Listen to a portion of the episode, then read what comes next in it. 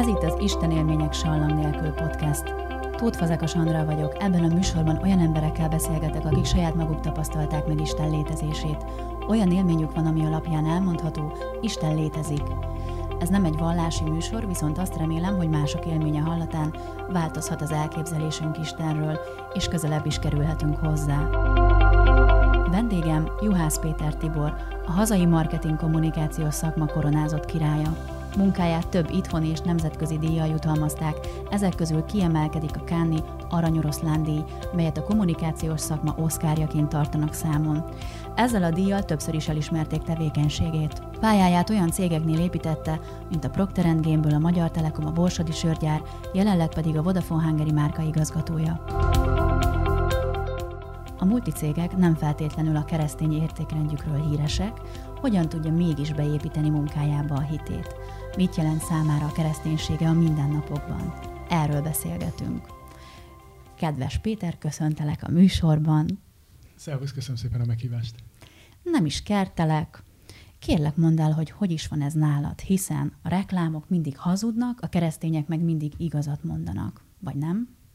Nem egyszer volt az, hogy ültem a, a templom padjaiba, és azt hallottam a szószékről, hogy mert az a világ, amit a reklámok képviselnek, vagy amikor azt mondták, hogy, hogy egy konkrét, volt olyan konkrét kampányomra hivatkoztak, hogy milyen üzenete van annak az embereknek, és ez az emberek felé, és ez folyamatos önreflexiót és, és néha meghasonlást is vált ki bennem. Tehát nehéz, mert egyébként a marketingnek általában az a célja, hogy, hogy a fogyasztó, az ügyfél megvegyen egy terméket, megvegye a, a szolgáltatást.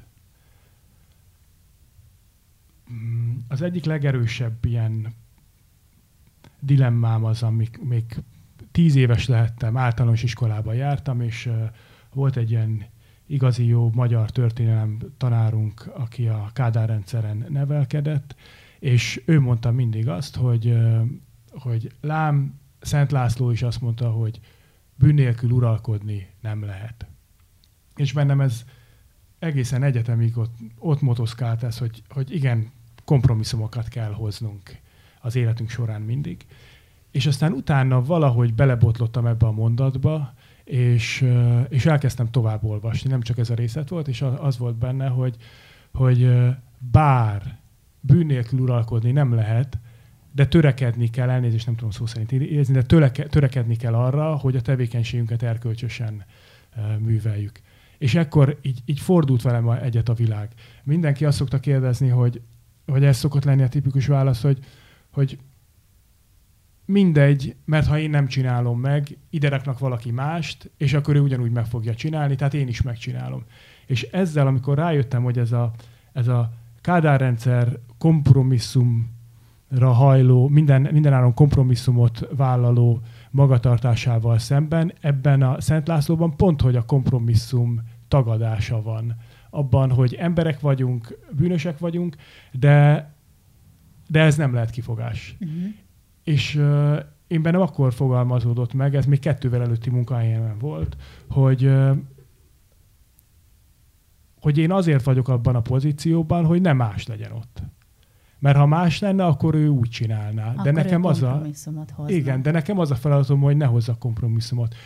És nagyon kedvesen mondtad, hogy a marketing kommunikáció koronázott királya vagyok, vagy valami ilyesmi. Ezt Remélem, hogy nem sokan fogják a szakmából hallgatni ezt a podcastot, mert azért ez így e- ebben a formában nem igaz. De én azért remélem, hogy sokan fogják. De, de hogy nekem is biztosan voltak olyan kampányaim, ami, amit most már nem vállalnék, és, és nem szívesen. Tehát akár ami a családot, gyereket, nőket egy olyan sztereotípiában mutatják, amit, amit nem vállalnék föl, és ugyanakkor vannak olyan kampányok, amire, amit, amire a mai napig büszke vagyok de ez minden egyes briefnél, minden egyes kampánynál próbálok visszanézni, hogy, hogy vajon ezt a közösségben elmerném -e mondani. Uh-huh. Hiszen látni fogják, és mit fogna, és hogy, hogy ez átmenne azon a szűrőn, és akkor már magasabb szűrőt nem ismerek említeni. Milyen közösségben jártok? Egy kis faluban lakunk, Pest megyében, és, a, és az ottani családos közösségnek vagyunk a tagjai. Ezt úgy kell elképzelni, hogy mondjuk az egész közösségben vagyunk mindennel együtt 200-an. Katolikus közösség ez. Katolikus, igen, igen. Az oké, okay, hogy a közösségedre gondolsz, hogy ott átmegye, amit tervezel, de hogy megy át a multicégnél? Nem, nem mondják azt, hogy máshogy kellene, vagy máshonnan kellene megközelíteni? Tehát hogy viszed te át azt, amit te értékesnek tartasz, és ami Isten előtt is megáll, azt hogy viszed át, hogy meg fog állni, meg fog állni a széles rétegek Igen, azzal, azzal kezdem, hogy egyáltalán van-e, van-e mozgásterem. Jó. És, és meglepően nagy mozgástere van egyébként a, a kommunikációs vezetőknek. Ha, ha megnézek olyan márkákat, amiket, uh, amiket Magyarországon fejlesztenek, tehát most nem a globális, nem azokról a márkákról beszélek, amelyek kész anyagot, kész uh, akár reklámfilmet, minden uh, nyomtatott sajtót vagy óriás plakátot kintről kapnak, és csak le kell fordítani, ami, ami Magyarországon fej, amit Magyarországon fejlesztenek, ott uh, nagyon nagy hatása van ezekre az anyagokra, annak, hogy az adott kommunikációs vezető milyen értékrendel rendelkezik, és mi az, ami fontos neki. Ez különösen érdekes megnézni úgy, hogy, hogy megnézek egy olyan márkát, ahol volt egy váltás. Tehát említetted korábban, hogy, hogy dolgoztam a Telekomnál, a Borsodi Sörgyárnál, és ott, ott észrevehető az, hogy előtte az én időszakomban és utána is más volt a tonalitása, más, mások voltak a főüzenetek nem feltétlenül jobb vagy rosszabb, de más. És ebből az következik, hogy, hogy azért a marketingben és pláne a marketing kommunikációban nincsen egy olyan jó út, ami építeni fogja az üzletet.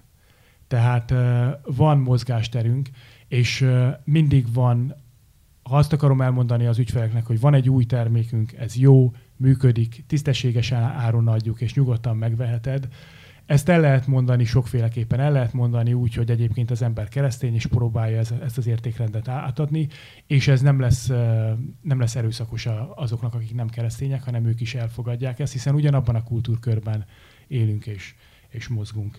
De el lehet mondani másként is, és mind a kettő lehet üzletileg sikeres. Hogy tapasztaltad meg először Isten létezését? Hadd kezdem azzal, hogy a, a jezsuiták újságában olvastam most egy, egy olyan cikket, ami nagyon uh, megütött, ez uh, Jákobnak a, a birkózásáról szól, és, uh, és az van benne, valami olyasmit mond, hogy uh, hogyha van egy Isten élményed, és ez megerősíti azt a képet benned, ami, ami korábban élt Istenről, akkor az nem egy valós Isten élmény volt. Mert ennek mindig változni kell bennünk? Nem, szerintem egyszerűen azért van, mert hogy, hogy, hogy nem színről színre látjuk Istent, és amikor valamilyen kicsit színről színre élményünk van, hogyha az, hogyha az, az megerősíti azt, amit korábban ugye, tükör által homályosan láttunk csak, akkor, akkor az valójában saját reflexiónk kivetítődése valószínűleg. Na, hát akkor nem is tudom, hogy kérdezzek, hogy hogy fogjam meg a te esetedben ezt a témát, illetve ezt a személyt, aki maga Isten. Mond, mondok egyet, aztán, aztán megmondod, hogy erre gondoltál, vagy nem. Ami, amiben én leginkább érzem ö, Isten jelenlétét az életemben, az az, hogy ö, hogy én nem veszem, nem megkaptam azt az ajándékot, hogy, hogy tudok másként élni, mint általában az üzleti világban részben. Ez azt jelenti, hogy azt szokták mondani, hogy mindig az ember egyel magasabb szintre törekszik. Egyel, egyel jobb állást akar, egyel jobb autót szeretne, egyel, egy, egy szinttel magasabb fizetést. Volt egy barátom, aki babysitter volt egy, egy orosz oligarchánál, és ő mondta, hogy, hogy, hogy az ő oligarha főnöke, vagy a gyereknek az édesapja állandóan azon panaszkodott, hogy nem tudják megengedni maguknak azt, hogy saját magárepülőgépük legyen, hanem úgy kell bérelni, amikor elmegy a család egy, egy szigetre nyaralni. Ez is egy probléma. Igen, igen, de hogy, hogy de látszik, hogy valós, mindig. Igen. És hogy, hogy, hogy bennem ez nincsen meg, és hogy, hogy valahogy én mindig elégedett tudok lenni azzal, ami van. És nem hiszem, hogy ez, ez magamból jön, ezt egy, egy óriási ajándéknak élem meg. És ez, ez egyébként segít abban, hogy, hogy esetleges kompromisszumokat ne hozzon meg az ember. És nem szeretnék most uh, nyilvánvalóan kommunikációs vezetőként nincsenek anyagi problémáim, és egy, egy kellően jó életszínvonalat tudok a családomnak és magamnak is megengedni, de azt gondolom, hogy alacsonyabb életszínvonalon élünk, kevesebbet járunk nyaralni, kevesebbet akarok eljárni, golfozni, vagy, vagy squasholni, vagy nem tudom mi az, ami menő, elégedett tudok azzal lenni, hogyha a kertben üldögélünk, vagy játszunk, vagy biciklizünk a, a gyerekekkel. De ha elégedettek vagyunk azzal, ami van, akkor hogyan fejlődünk? Hol van ebben az egyensúly, hogy azért akarjak többet, mert az a fejlődés útja, de ne legyek elégedetlen? Igen, ez az elégedetlenség, amiről most beszéltem, ez, vagy az elégedetlenség hiánya, ez, ez elsősorban azt hiszem, hogy a, a, az, az anyagiakra vonatkozik. Tehát ez az, ami, ami segít arra, hogy egyébként meg, meg más maradandó értékekre összpontosítsak. Mhm. A gyerekkori álmod az valami ilyesmi élet volt, amit most élsz? Itt arra is gondolok, hogy tulajdonképpen mindenre gondolok, vagy tudom azt, hogy zongorázol, meg nagyon szereted a zenét. Mindig ilyesmivel szerettél volna foglalkozni, vagy valami más volt gyerekkorodban a, a vágyad? Nem, nem voltak szerintem nekem gyerekkori álmaim a, ez lehet, hogy abból is fakad, hogy, hogy harmadik gyerek vagyok, és volt egy nagyon okos, vagy hát van egy nagyon okos bátyám, meg egy nagyon okos nővérem, tehát én harmadikként ott nem nagyon tudtam labdába rugni semmibe. Te, tehát, aki hogy, szétszórt. Igen, ráadásul aki szétszórt, igen. Még szerencsé, hogy az iskolában úgy, ahogy átjutottam egyik évfolyamról a másikra. Nem nagyon voltak álmaim, és egyébként most sincsenek ilyen klasszikus álmaim. Mondok egy, egy Egyszer megkérdezték, hogy, hogy mi szerepel a bakancslistámon, és nincsen bakancslistám. Sőt, magamra, lehet, hogy másoknak működik, magamra nézve teljesen baromságnak tartom a bakancslistát. Nem is tudnék fölírni száz dolgot. És miért? Mert uh,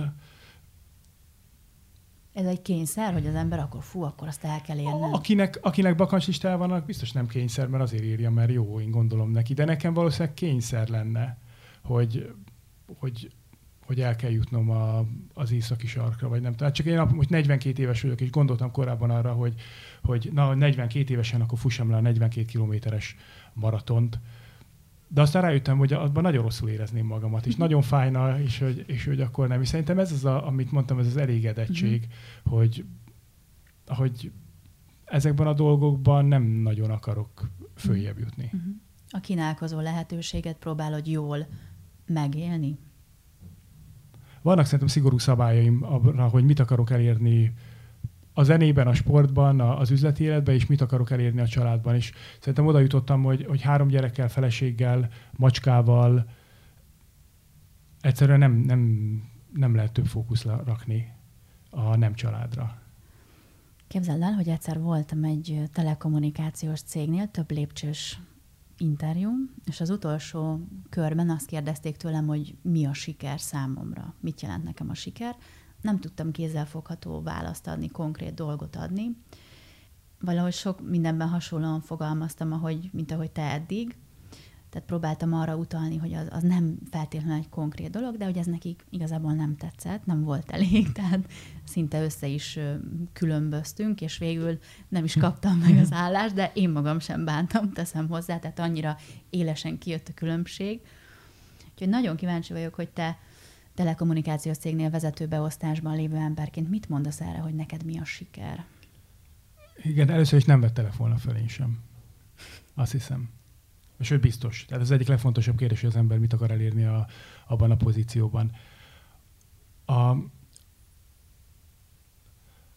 azért nekem van, van célom a Vodafone márkával. Tehát én azt szeretném, hogy a, hogy a Vodafone márkát azt, a, azt az emberek szeressék, megbízzanak benne, és, és amikor valaki az ügyfelünk lesz, azután egy év múlva is azt tudja mondani, hogy, hogy megérte, mert ennél a cégnél azt kaptam, amit vártam, sőt, még egy kicsit többet is. Hogyha valami problémám van, akkor azt tisztességesen kijavították, és egyébként ezért egy, egy korrekt árat fizetek. A, én azon túl, hogy reklámokat készítek, a, a márkának a megítéléséért is vagyok felelős. És uh, manapság nagyon divatos az, hogy, hogy nagy márkák beszállnak valamilyen globális társadalmi kérdésbe. Az ENSZ valamelyik célkitűzését zászlajukra tűzik, és utána majd, hogy nem minden más háttérbe szorul. Tehát akár valamilyen gender témát, környezetvédelmet, állatokat, gyerekeket, és ezek mind-mind nagyon fontos kérdések, csak az ezzel a, a probléma, hogy közben a saját termékükről és a szolgáltatásukról, mint hogyha elmenne a fókusz. Hát én a, a cégen belül azt próbálom azt erősíteni, hogy hogy nekünk a legfontosabb feladatunk az az, hogy jó minőségű szolgáltatást adjunk az ügyfeleknek, és még egyszer mondom, hogyha valami baj van, mert mindig baj van, hogyha valakinek több millió ügyfele van, akkor mindig lesz ezer olyan, aki, aki elégedetlen és jogosan elégedetlen, akkor azt a lehető leghamarabb, legkorrektebben uh, uh, javítsuk ki. És hadd beszéljek még egyszer, ezt úgy hívják, ez a purpose-driven marketing, tehát hogy, uh, hogy valamilyen nagy cél lebeg a vállalatok előtt. Az ezzel a baj, hogy azt látjuk, hogy az, az emberek azok egyre inkább fogékonyak a társadalom környezetvédelem iránti problémákra. Viszont ez nem párosul azzal, hogy ők a viselkedésükön akarnának változtatni, hanem azt mondják, hogy hú de jó lenne, hogyha lenne egy olyan állam, hogyha lenne egy olyan alapítvány, lenne egy olyan egyesület, lenne egy olyan nagy márka, amelyik ezt megoldja helyettem, és én ezért hajlandó vagyok fizetni is egyébként egy kicsit többet. Tehát outsourcolják a társadalmi felelősségvállalást. Nem vagyok hajlandó kevesebbet autózni, de hogyha valaki környezetbarát autót gyárt, akkor hajlandó vagyok 15%-kal többet fizetni érte. Nem vagyok hajlandó arra, hogy másként viszonyuljak az embertársaimhoz, de hogyha egy üdő, üdítőital azt mondja, vagy egy, egy sportszermárka azt mondja, hogy, hogy ő fontosnak tartja a szolidaritást, akkor én ezt veszem, és úgy érzem, hogy már, már tulajdonképpen meg is tettem, amit nekem kellett volna tennem. És ez a, ez, ez valójában talán a marketing nem túl hosszú történetének a legnagyobb becsapása. Mert nyilvánvaló, hogy attól, hogy, hogy az A vagy a B üdítőitat választom, vagy az, hogy az A vagy a B mobil szolgáltatótól veszem a szolgáltatásomat, attól még, attól még nem lesz jobb a, a nők, a gyerekek, a feketéknek a, a sorsa. Mégis úgy érezzük, meg hát ezt akarják elhitetni velünk, nem? Igen, és míg ab, addig, amikor egy termék vagy egy szolgáltatás minőségéről mond a marketing nem feltétlenül igazat, addig az egyértelműen rossz dolog. Ugye azt, tehát, hogyha valaki azt mondja, hogy száz százalékban eltünteti a, a foltokat, és kimosod a ruhát, és ott van rajta a folt, akkor egyértelműen hazudott a reklám. De itt, itt nem ez van. Itt az, itt az van, hogy, hogy valaki azt mondja, hogy én kiállok a, maradjunk ennél a semleges témánál, én kiállok azért, hogy a, a női egyenjogúságért, és azért, hogy a nők is vállalhassanak karriert, és a férfiak is vegyék ki az otthoni munkában a, a szerepüket. Hogyha én kiállok emiatt, hát azt nem lehet kritizálni, az jó, uh-huh. de ez a nagy veszély benne, hogy, hogy mi fogyasztók azt mondjuk, hogy na akkor én megvettem ezt a mosóport, amelyik kiáll amellett, hogy ne csak a nő mosson, hanem a férfi is mosson, konkrét példa, akkor, akkor én tulajdonképpen már eleget is tettem. És igaz persze, hogy, hogy a reklámok és a márkák formálják szépen lassan a, a közgondolkodást, de, de van egy ilyen erős félelmem, hogy, hogy nagyobb a hatás, ami, ami a felelősség le, levételéről szól, mint sem az, hogy hogyan, vagy mint a nagy márkák hogyan befolyásolják. Ugye én abban, abban hiszek, hogy, hogy tenni kell, nem, nem mondani. Tehát például azzal, hogy a, hogy a mi cégünk hálózata 2021-ben teljes mértékben megújuló erő, energiából lesz az energia biztosítva a hálózat üzemeltetéséhez. Ez egy olyan dolog, ami elég egyértelmű, teszünk a környezetért, és ezzel lehet azonosulni. De ha rajtam múlik, és amíg én vagyok itt a cégnél a, a márka igazgató, mi nem fogunk provokáló és uh, nagy megmondó kampányokat uh, folytatni. Azért sem, mert uh, mert nincsen hozzá jogunk, nem vagyunk szerintem ebben, ebben hitelesek. Abban, hitelesek tud, abban hiteles tudok lenni, hogy, hogy azért, mert valaki, valaki cigány származású, vagy azért, mert valaki meleg, attól még nem, fogom, nem fogok semmiféle hátrányos helyzetben részesíteni őt a, a csapatban, sőt, föl fogom venni, mint ahogy ezt az előző munkájában meg is tettem. Végül is ezért vagy ilyen szakmában, mert be, befolyásolhatod és tehetsz valamit széles rétegekért, vagy sok emberért? Vagy mit élvezel a legjobban a munkáid, munkáidban? Nem, ez így, ez így, ez így, ez így nagyon fenkölt lenne, hogy én azért vagyok a reklám szakmában, mert hogy a, a, Miért valaki a társadalmat abban, akarom hogy... nem középfokon tanítani. Nem, én szeretek reklámokat csinálni, én szeretek kreatív emberekkel gondolkodni, és, és, és megoldani egy olyan feladatot, hogy, hogy nulla forintért készülék, mondjuk el valahogy jól. Uh-huh. Mm, tehát nem, nem etikai és erkölcsi megfontolásokból vagyok a reklámszakmában, azért szerintem az elég durva állítás lenne bárki részéről is. Hogyan veszed fel a kapcsolatot Istennel? Most visszakanyarodnék ide egy kicsit a, Jó, a és podcast akkor, témájához. És mondok egy, hogy hogyan tudom a telkót összekötni Istennel. Jó. A, Telefonon hívod? nem, és ő se hív telefonon. A, az esti imák azok, azok világosak, az, az megtörténik, összegyűlik a család, az, az egy rutinszerű. Hiszen a reggeli imák nagyon sokszor elmaradtak, és azon gondolkodtam, hogy hogy lehetne az, hogy ne maradjon el, és és azt találtam ki, hogy ahhoz a mozdulathoz rögzítem, amikor reggel, éjszakára mindig berepülőzöm a telefont, hogy ne, ne zavarjon senki, és reggel, amikor, amikor újra rákapcsolódok a hálózatra, és hogy ezzel a ez sajnos nem marad el, ez bennem van, és hogy, hogy na akkor, akkor, akkor gyorsan elmondani a, a reggeli imát. Nem miközben nézem az érkező SMS-eket, meg e-maileket, hanem, hanem még előtte. És mondjuk ezt egy, ilyen, egy hónapig, két hónapig csináltam, és most már ott van, hogy a, hogy a reggeli imáról jut eszembe a telefon. De jó. Gyerekkoromból nagyon, nagyon hiányzott a közösségben megért kereszténység. És ez, ezt először a, a Piarista gimnáziumban kaptam meg, ahova, ahova jártam, ahol, ahol volt egy, egy szerzetes osztályfőnökünk Sárközi Sándor, amit utólag a pszichológiai tesztekben megtudtam, hogy, hogy valójában, valójában ő ilyen pótapaként is szerepelt nálam a, a kollégiumban, és, és nyolcadikosként voltam bérmálkozó, de, de ezek mind ilyen, ilyen, ezek a rutin volt. Az első áldozás, bérmálkozás, hitarajárás, és, és ahogy a piaristák szokták mondani, ez a szemérmes vallásosság, nagyon mindenféle sallang nélkül, és, és ő volt az, és azok a lelki gyakorlatok, ahol ott fiúk egymás között képmutatás nélkül a szakatorna cipőnkben tudtuk megtapasztalni Istent, úgyhogy nem kellett túlbeszélni, és nem voltak, nem voltak uh, sírós, uh, alelujázós, uh, nem mint hogyha az baj lenne, de hogy ez egy ilyen nagyon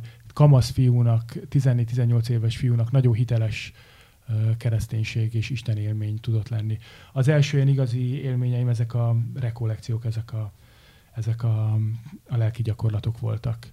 Ezt hogy tudjuk elképzelni? Ezt el lehet mondani röviden? Persze, ezek, ezek klasszikus lelki, lelki gyakorlatok, amikor egy nap alapvetően csendben telik el, egy-két, egy-két előadás van, sok-sok magányos imádkozás, közösségi beszélgetések, és szükségszerűen az ember elkezd, elkezd befelé fordulni, és utána a többiek felé fordulni, és olyan témákban nyílunk meg, amelyekről egyébként 16 éves fiúk nem beszélgetnek egymásról. De ezért, mert Sárközi atya a maga nagyon nyers, de jó értelemben vett nyers kereszténységgel mutatta nekünk, hogy, a, hogy, hogy, hogy az, az oké, okay, hogy egy, hogy egy kamasz fiú keresztény is beszél a, a lelki életéről. És mondok egy, egy másik ilyen tapasztalatot, ami az életem legnagyobb élménye, az, a, az egy ilyen lelki gyakorlaton ott egy, egy óriási, nagy, már 21 éves egyetemista fiú tartotta nekünk, éppen ott már párkapcsolatról beszélgettünk, és elmondtam neki a nagy dilemmámat 16 évesen, hogy, a, hogy az akkori barátnőmmel nem merem hogy úgy, úgy levelezgettünk, meg néha találkozunk, de nem félek attól, hogy, hogy komolyabb legyen a kapcsolat, hiszen nyilván nem ő lesz a feleségem, és akkor meg előbb-utóbb ez, ez nagyon rossz élmény lesz. És akkor ez a 21 éves fiú azt mondta, hogy egyetemista az ön maga életbölcsességével azt mondta, hogy hát Péter, ha így állsz hozzá, akkor nem is ő lesz a feleséged. és ez, ez, ez átváltott bennem megint csak egy gondolkodás, és onnantól kezdve tudatosan kértem Isten segítségét abban, hogy, hogy, hogy áldja meg ezt a kapcsolatot, és, és hogy úgy fogalmazom az elején, hogy az akkori barátnőm azt hiszem, de hát azért akkori barátnőm mostani feleségem. És, és ezért minden nap, minden nap hálát adunk, mert talán ez, ez, a, ez a legfontosabb az életünkben. És volt egy, egy olyan, ami, ami ilyen gicses, talán a leggicsesebb Isten élménye az életemben, akkor Amerikában voltunk kint a feleségemmel, dolgoztunk egy, egy szállodában, és egy nemzeti parkban volt, és, és egyik este kimentünk, leültünk a tó partjára, 21-2 évesen, és, és arról beszélgettünk, hogy, hogy de tényleg képzelj el egy ilyen, egy ilyen New Englandi, észak-amerikai gyönyörű táj, uh, holdfény a, a tópa, tóban csillog, vagy tükröződik, um, éppen csak, hogy a medvebrumogásokat nem halljuk, és, és akkor az, arról beszélgettünk, hogy, hogy már nem tudom, valamelyikünk mondta, hogy milyen kár, hogy, hogy nem lehet jelet kapni arra, hogy, hogy, hogy Isten megáldja ezt, és, és köztünk van, és hogy, hogy mi valóban egymásnak vagyunk teremtve. És ebben a pillanatban egy akkora hulló csillag ment végig az égen, de így a bal felső saroktól a, a jobb alsóig, amíg azóta se láttunk, és, és, Ez és nagyon ilyen se... reklámos, nem? Igen, azért mondom, hogy ez egy, ez egy gicsesi istenélmény, és tudom, hogy, hogy, hogy, hogy de nem az volt. De hát, szeretjük hogy... egyébként a gicset, vagy a szép reklámot, nem? Hú, igen, hát most élesen visszakanyarodtál mindig, amikor, amikor a kreatívak azt mondják, hogy, hogy, hogy jaj, de hát ez nagyon hatásvadász. Igen, a reklám az egy hatásvadász műfaj, tehát itt 40 másodperc alatt, jó esetben, rossz esetben 30 másodperc alatt kell azt elérnünk, hogy az ember megértse, amit akarunk mondani, és egy picit, egy kis könycsepp még ki is csorduljon, a, vagy folyjon a, a szeméből, és közben még mosolyogjon, és mindezt 40 másodpercben amikor mondjuk egy-egy jó írónak erre van 500 oldala. Azért is merek visszakanyarodni, mert az Isten élménnyel kapcsolatban is ezt, ezt gondolom, hogy legalább egyszer szerintem mindenkinek van egy ilyen vágya szívében, hogy legalább egyszer kapjak egy ilyet, akár egy hullócsillagot, akár egy számomra valami tényleg nagyon gicses, érzelemgazdag, összetéveszthetetlen valami jelet, mondjuk jelnek, amiből tudom azt, hogy, hogy hall engem, figyel rám, és, és hogy kellenek a kézzelfogható, mindennapi apró dolgok, legalábbis nekem, de nagyon-nagyon vágyok egy-egy ilyen kiugróra, ami megmarad, ahogy most te is elmondtad ezt, és milyen régen volt, és azóta is fel tudod idézni vizuálisan is.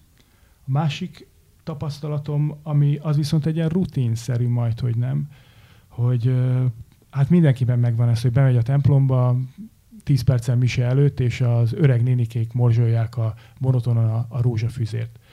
Sose gondoltam volna, hogy én rózsafüzért fogok 40 évesen mondogatni, és, és nem volt még olyan, olyan cél, amiért a rózsafüzért imádkoztam volna, ne valósult volna meg. És persze ez nem az, hogy... És milyen gyakran imádkozod ezt? Az, hogy, hogy a teljes rózsafüzért azt, azt ritkán. Az, az nagyon gyakori például úgy, hogy mondjuk már feleség, vagy mindenki, sokszor van az, hogy, hogy már mindenki alszik, én meg még kicsit ébren vagyok, és, és szeretek uh, belealudni egyébként a legjobb altató, legalábbis nekem.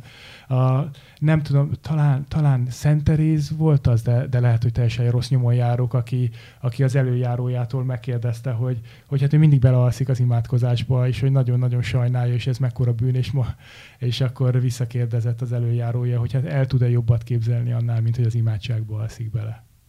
A rózsafüzér, morzsolgatás és imádság, és mi, mikor, milyen dolgokért szoktad ezt imádkozni? Tehát mert mondtad, hogy mindig megvaló, megvalósul, akkor gondolom azért nem, nem a legnagyobb kéréseidet viszed bele. Hát a legnagyobb kéréseimet viszem bele. Uh, Lehet, hogy jó kéréseid az... vannak, amik tetszenek Istennek. Vagy ez hogy van? Vagy valami egészségi, vagy akár lelki, akár, akár fizikai egészségi, uh, általában családon belül ismerősi körben ez, ez szokott lenni a, a leggyakoribb. Hát akkor másokért imádkozol. Hát egyrészt másokért, de hogyha az ember beteg, gyereke mondjuk beteg, akkor az most másokért imádkozik, vagy saját magáért. Mm-hmm. Azt akarom még kérdezni tőled, hogy ö, így kommunikációs szakemberként nagyon sokat gondolkozol emiatt, hogy mit mondják ki? Vagy egyébként is szeretsz összeszedetten fogalmazni? A, hát extrovertáltként uh, én előbb beszélek, utána gondolkodom. Próbálok ezzel, azért van ez, hogy sokszor megállok és gondolkodom, mert hogy amikor, amikor olyan embereknek beszélek, akiket nem ismerek, akkor, akkor nekik azt nagyon nehéz feldolgozni, hogy én először beszélek és utána gondolkodom, és elképzelhető, hogy megkérdeznek, hogy mi, az ötlet, mi, a, mi egy ötletről a véleményem, és elkezdem mondani, hogy, hogy ez, ez, ez tulajdonképpen egy nagyon jó ötlet, majd beszélek, beszélek, és a végén megígérjük, hogy nem, ez nem, nem, nem, egy jó ötlet. Tehát ez ilyen simán előfordulhat, ez a, az extrém extrovertáltságommal következik de amikor az emberek ismeretleneknek beszél, pláne mondjuk a saját hivatásáról is, és Istenről, akkor próbálom összeszedni a gondolataimat, mert, mert az a legrosszabb, hogyha egy, egy reklámszakember nem hiteles. Ha szeretném elkerülni egyébként, hogy hát abból, hogy a harmadik gyerek vagyok, meg, meg így az egy gyerekkoromban gimnáziumban is értek, értek olyan, olyan hatások, amelyek azt erősítették bennem, hogy, hogy én nem vagyok feltétlenül kiemelkedő. Ez, ennek me, megvan az, az egyébként tényleg pozitív hozadéka, hogy marketing kommunikációban Magyarországon nem sok, nem sok magasabb pozíció létezik. Tehát, hogy van mondjuk 5-6 ehhez hasonló, de hogy ez most jobb, nem jobb, az nem. De mégis én, én naponta elbizonytalanodom, hogy jól csinálom olyan munkámat, vagy nem jól csinálom olyan munkámat. Hosszú távon is, rövid távon is. És ez, ez azzal, azzal, a, azzal jár, hogy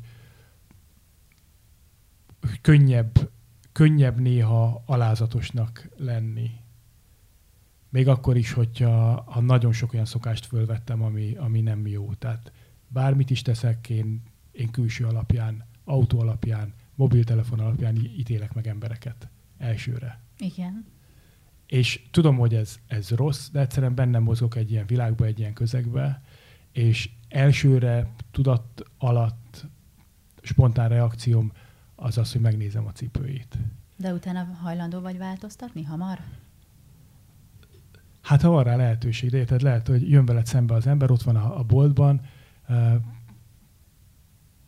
belenézek a kosárába, megnézem a, megnézem a cipőjét, és berakom egy kategóriába, és nem abba a kategóriába rakom be ez nekem az ilyen visszatérő mindenkinek vannak ilyen, ilyen hordozott, Jó, de azért, mert rögtön tudod, hogy neki a célcsoportod, vagy nem? Nem azért. Nem azért. Nem, azért, nem azért. Ezt azzal próbálom kompenzálni, hogy hát most nem hallatszik, de a, a, az én cipőm a sziszek például, mert hogy mert hogy ki van már lyukadva itt ott, ahol. Tehát, hogy legalább, hogyha magamat meglátnám, akkor nem feltétlenül abban a kategóriában. Elmondom a hallgatóknak, hogy igen, egy farmer, egy, most én a cipőt nem látom, de azt hallottuk, egy sima póló, mármint, hogy nem sima, hanem kicsit gyűrött. Most nem, most viccelek, de hogy egy egyszerű pólóba vagy. Hogy, hogy azért az embert abban, hogyha ő egy multivilágban vezetőként él és dolgozik, és ilyen, ember, ilyen közegben élek, akkor, akkor rakódnak rám, és ez nyomot hagy. Nem tudok, nem tudok ettől független lenni, tehát ez az értékítéletemet is folyamatosan torzítja. De próbálsz ellene tenni.